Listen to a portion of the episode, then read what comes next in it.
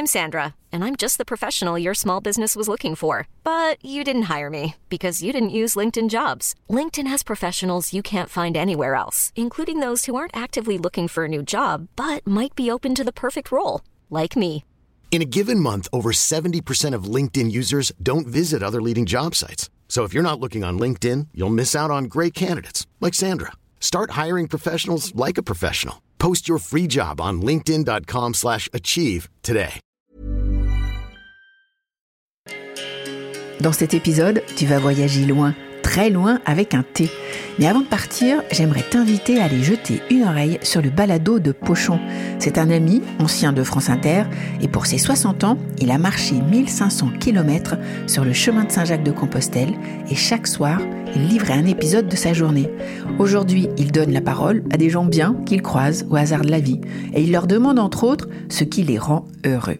Alors va écouter le balado de Pochon et tu feras de belles rencontres.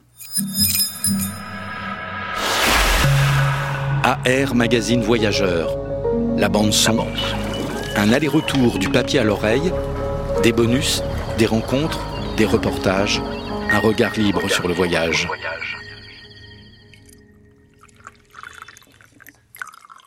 Alors je crois que c'est du thé vert. Je ne sais pas si tu es plutôt thé noir ou thé vert. Moi, j'aime absolument toutes les couleurs de thé et on a. Enfin, moi, c'est souvent ce qu'on me renvoie que comme j'adore le thé, je vais sûrement aimer que le thé vert. Mais non, il y a des très beaux thés noirs, comme les, les thés. euh, je pense au thé de d'Argeling de printemps, donc qui viennent de la récolte de printemps. C'est des très beaux thés noirs. Il y a aussi des, certains thés noirs euh, japonais ou, euh, coréens qu'on connaît un peu moins. Mais non, j'aime toutes les couleurs de thé. J'aime aussi beaucoup les thés oolong bleus, qu'on dit bleu en français, qui sont qui sont très très bons aussi. C'est des thés semi-oxydés. Je, bois absolument tout ce qu'on me propose jusqu'à ma tolérance s'arrête au sachet de thé. J'aurais pas osé offrir un thé en sachet à Lucie Azema, une fille qui sort un livre sur l'usage du thé, une histoire sensible du bout du monde, paru chez Flammarion. Pour l'instant, on est dans mon salon avec Lucie Azema, mais grâce à son dernier ouvrage, on va embarquer dans un grand roman d'aventure dont l'intrépide héros est le thé. C'est une expérience très intérieure le thé, c'est une expérience de voyage. Et pour moi le voyage c'est de vraiment l'aller-retour entre les deux, entre le aller-retour, voilà. Il y a l'aller-retour, c'est sûr, physique du point d'arrivée, point de départ, mais aussi pour moi le voyage c'est un aller-retour entre son monde intérieur, le monde extérieur, les deux se nourrissent de façon euh, extrêmement euh, forte. Et, euh, et le thé, je trouve, est un, moyen de, lier ces deux espaces, si je peux dire. Je suis Sandrine Mercier, rédactrice en chef de AR Magazine, et dans le numéro 61 actuellement en vente, avec la couve sur Aloula en Arabie Saoudite, tu peux lire quelques bonnes feuilles de son dernier ouvrage. Pour ne rien rater de la série Aller-retour, abonne-toi sur Podcast Addict ou Apple Podcast, et si tu as aimé, n'oublie pas de laisser un commentaire et une bonne note, ça fait toujours plaisir. Et retrouve-nous aussi sur Deezer. Donc toi, tu as vécu en Iran, au Liban, en Inde, et aujourd'hui tu es en Turquie. Alors j'aimerais bien que tu me donnes euh, un mot, une expérience dans chaque pays comme ça, avec, une histoire associée, parce que dans ton livre, tu mêles complètement cette histoire personnelle avec, euh, l'aventure du thé. On commence par quel pays? On peut commencer par l'Inde. Donc j'arrive en Inde, donc j'avais j'avais trouvé un travail et euh, il y avait une dame à mon travail qui était chargée de, de préparer du thé euh, pour tout le monde. Et en fait, euh, donc elle, euh, j'arrivais le matin, elle préparait le thé. Et en fait, elle s'est rendue compte que j'adorais parce que donc en Inde, voilà, il faut faut préciser que euh, pour ceux qui savent pas, c'est que le thé indien donc est préparé avec du lait et des épices. Et quand on fait cuire le lait à la casserole un tout petit peu trop, il se forme une peau euh, sur le dessus. Et, euh, et moi, j'adore ça. J'adore cette peau euh, sur, le haut du chai. Et donc, elle s'était rendue compte de ça. Et en fait, quand euh, j'étais la seule pour qu'elle préparait du thé ou quand j'arrivais plus tôt que les autres, elle se débrouillait pour que ça fasse une petite peau. Donc, pour l'Inde. Ensuite, euh, l'Iran. Euh, moi, ce que j'aime, c'est vraiment le, le thé préparé au samovar qu'on partage euh, avec euh, avec plein de gens. Ce thé un peu illimité, donc c'est c'est aussi une façon de de se retrouver et de passer du temps euh, tous ensemble. Donc il n'y a pas forcément un euh, moment de thé dont je me souviens. Enfin, j'ai fait des rencontres très importantes de, que je décris aussi dans le livre, mais euh, c'est c'est plus un ensemble. Et la Turquie alors aujourd'hui La Turquie, c'est euh, les plus gros consommateurs de thé au monde. Ils sont à une moyenne de 1000 tasses par an et par personne. Et euh, donc, ils boivent beaucoup de thé. Et c'est une manière, ça, ponctue totalement la journée. C'est des toutes petites tasses. Euh, Belly, elle s'appelle. C'est vraiment des tasses un peu cintrées. Et c'est un peu comme un shot euh, voilà, de, réconfort et d'énergie de, boire du thé. On joue au backgammon aussi, ça c'est ce que j'aime en, Iran et en, en, Turquie, c'est de jouer au backgammon et en buvant du thé. Ça fait partie aussi, c'est tout un ensemble. Alors c'est vrai que dans ton livre, il y a toutes les routes du thé ou les déroutes du thé ou toutes ces, explications-là, euh, comment le, thé est arrivé d'Orient et s'est déplacé vers l'Occident. Donc il y a les routes, mais en même temps, il y a aussi cette idée d'intériorité, de place au calme ou autre. On se retrouve avec soi-même aussi, il y, a les, deux, c'est intimement lié. C'est pour moi une des choses que j'aime le plus dans le thé, c'est que ça, c'est un moment de recentrage euh, presque de. Alors moi, je pratique pas la méditation, mais j'imagine que les gens qui aiment faire de la méditation trouvent un, plaisir euh, très similaire, ou en tout cas un, un bienfait très similaire au fait de, boire du thé.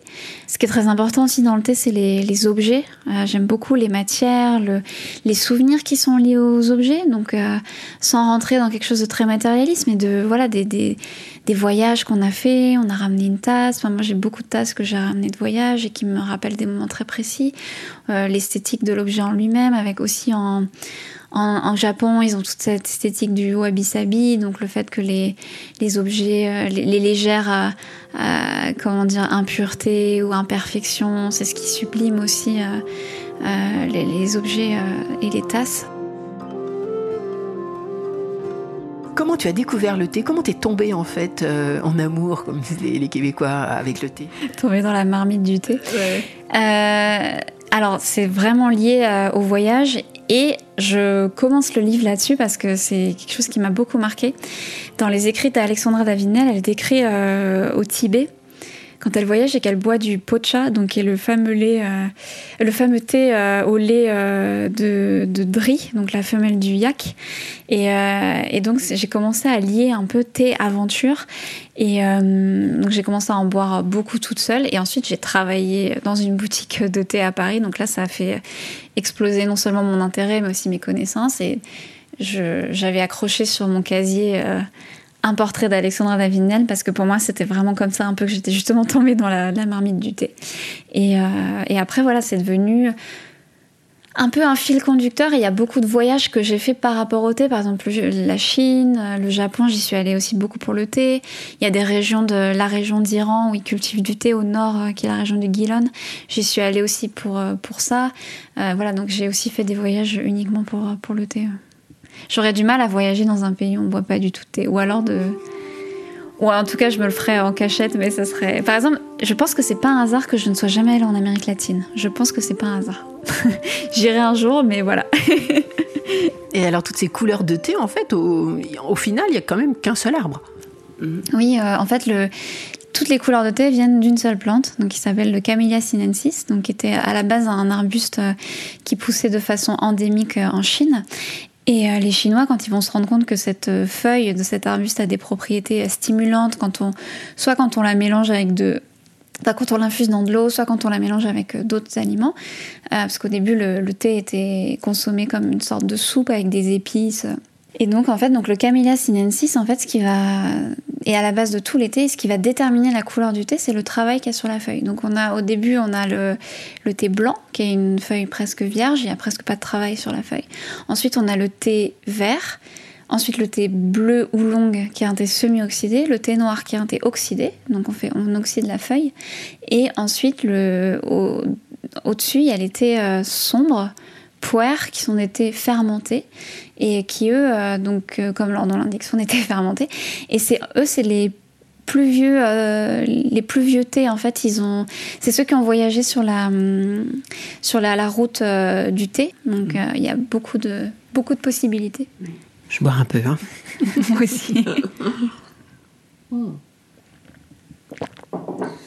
J'ai lu dans ton livre aussi que hum, l'eau, en fait, avait une importance assez incroyable, ce que j'imaginais pas du tout. Oui, l'eau est la, c'est la matière première du thé en fait, et c'est, elle va vraiment déterminer le, rendu final de, de la boisson qu'on a dans la tasse. Donc par exemple une eau de, mauvaise qualité, elle va, elle va tuer les propriétés du thé. Une eau qui est trop chaude, elle va créer de l'amertume. Et euh, dans la tradition euh, chinoise ancienne, les grands maîtres de thé étaient capables de, de dire d'où venait euh, l'eau qui avait été mélangée au thé. Donc elle venait soit d'une source de montagne, soit d'un puits, soit de la rosée du matin. Donc il y a cette tradition de l'eau et aussi les, les grands amateurs de thé se faisaient livrer de, de l'eau sur des, des, kilomètres en fait et qui venait, euh, qui provenait d'une source qui était proche du jardin de thé, d'où venait le thé qu'ils allaient consommer. Donc il y a vraiment cette idée de, bah aussi de respecter la feuille. Et c'est vrai que bon, beaucoup de fois, c'est vrai, on, peut préparer le thé avec de l'eau d'urbaine, mais c'est vraiment pas recommandé. Le mieux, c'est de l'eau, euh, de l'eau minérale parce que c'est, ce qui va permettre de, faire le meilleur thé en fait. Ben moi j'ai fait transporter l'eau de Paris. C'est pas mal non plus, hein, c'est mon quotidien. ton premier essai, ton premier livre, en fait, c'était Les femmes aussi sont du voyage. Alors, est-ce que cet usage du thé, c'est surtout à l'attention des femmes? On dit souvent que c'est une boisson de nana. Alors c'est très intéressant parce que justement en fait donc le thé a une longue histoire de liée justement aux routes comme on, l'évoquait. Et paradoxalement c'est une boisson qui va se boire dans des moments de plutôt de recentrage, de sédentarité, de, de partage en fait euh, soit de solitude ou de partage avec les autres. Euh, et, en fait, il y a un basculement dans l'histoire, c'est que tout le temps où le thé était une boisson d'aventure, une boisson liée au négoce euh, et au, commerce, c'était un produit réputé masculin. Parce que c'était un produit d'extérieur. À partir du moment, euh, il y a un basculement assez net dans l'histoire, à partir du moment où il va se sédentarisé, qui va devenir, qui, en fait, qui va se populariser, qui va se démocratiser, qui va devenir une, boisson d'hospitalité qu'on offre pour quand on reçoit des gens, il va basculer dans la sphère féminine. Donc c'est pour ça qu'on a cette image de la grande bourgeoise anglaise qui, qui boit son afternoon tea. Donc ça c'est la vision qu'on a en Europe. Il y a aussi l'imaginaire euh, des geishas comme on peut avoir au Japon. Donc vraiment une euh, une surféminisation en fait autour du thé. Euh, et, dans les pays où le thé reste un produit qu'on boit dehors, ce qui n'est pas le cas en France, par exemple, en France on boit du café si on sort, le plus généralement, et dans beaucoup de pays d'Europe, comme en Italie, ça, va être pareil. Euh, dans les pays où on boit le thé dehors, donc je pense euh, Iran, Caucase, Maghreb, là ça va être des tablés exclusivement masculines. Donc il y a en fait, on peut vraiment calquer la question intérieur-extérieur, donc intérieur féminin, euh, extérieur masculin, sur l'histoire du thé, sur ses pratiques. Et donc ça reprenait quelques obsessions que j'avais eues, euh, qui sont les miennes et que, dont je parlais déjà dans Les femmes aussi sont du voyage, de cette idée des femmes cantonnées à l'intérieur et les, les hommes qui, qui ont les espaces infinis du dehors euh, qui s'ouvrent à eux. En tout cas, ça reste la deuxième boisson la plus bue sur la planète, hein, après l'eau.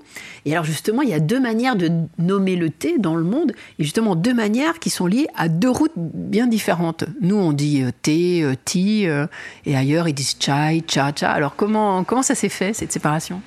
Alors c'est c'est vraiment un des aspects les plus fascinants je trouve par rapport à l'histoire du thé.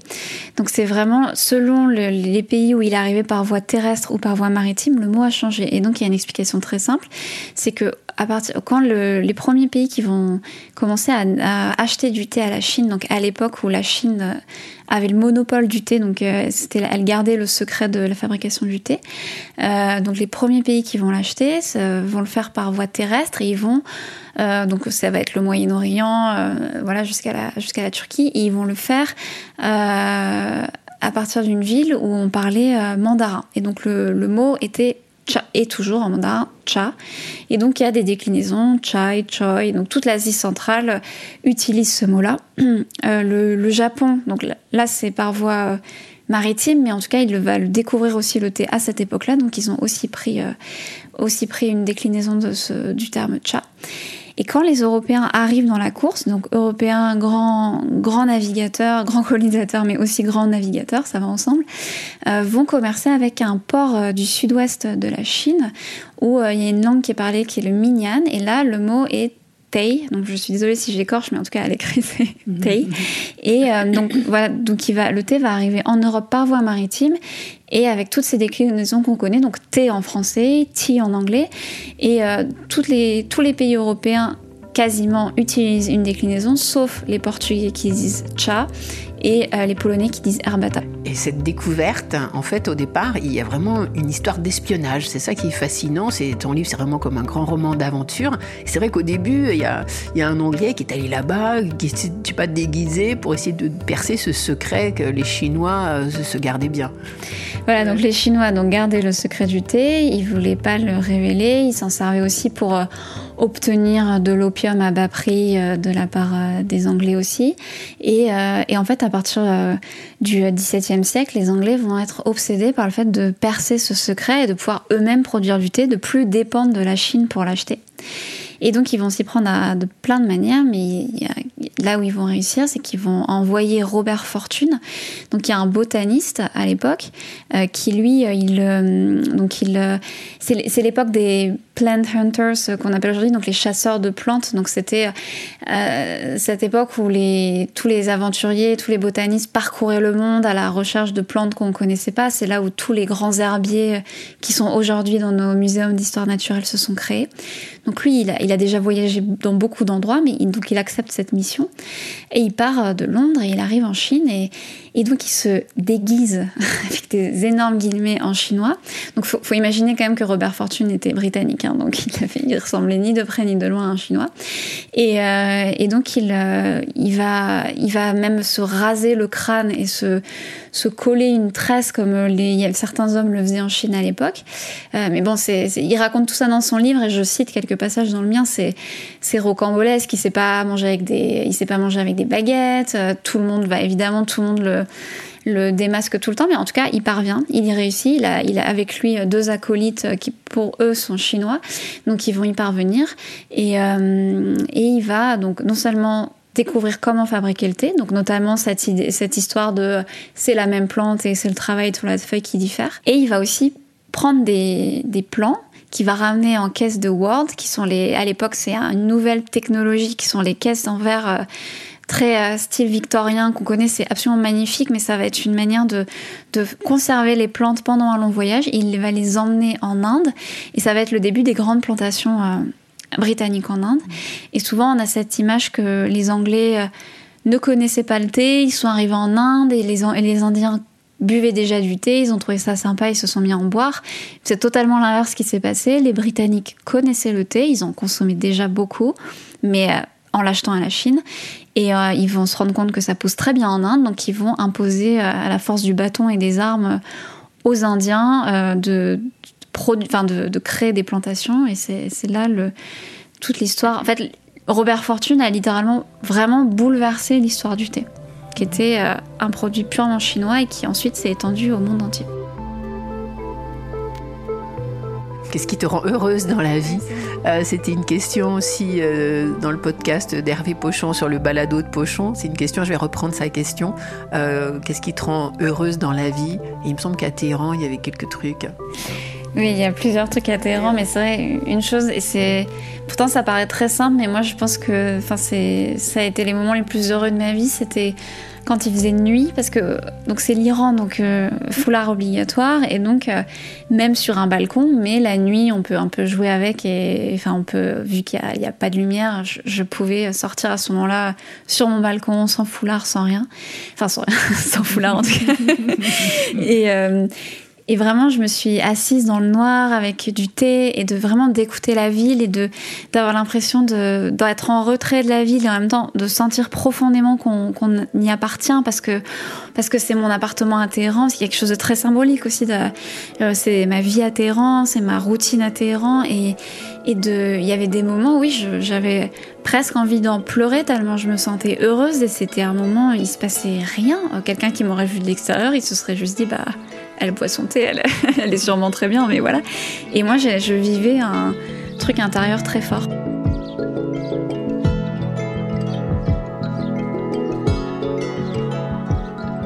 Pour découvrir les bonnes feuilles du livre de Lucia Zema, L'usage du thé, une histoire sensible du bout du monde, paru chez Flammarion, il y a AR Magazine, actuellement en vente, avec la couve sur Aloula, en Arabie Saoudite. Sinon, retrouve AR Magazine sur ar-mag.fr, Instagram, Twitter, Facebook et dans les kiosques bien sûr. Et pour ne rien rater de la série Aller-Retour, abonne-toi sur Podcast Addict ou Apple Podcast. Et si tu as aimé, merci de laisser un commentaire, ça fait toujours plaisir. Et retrouve-nous aussi sur Deezer. À bientôt pour de nouvelles aventures.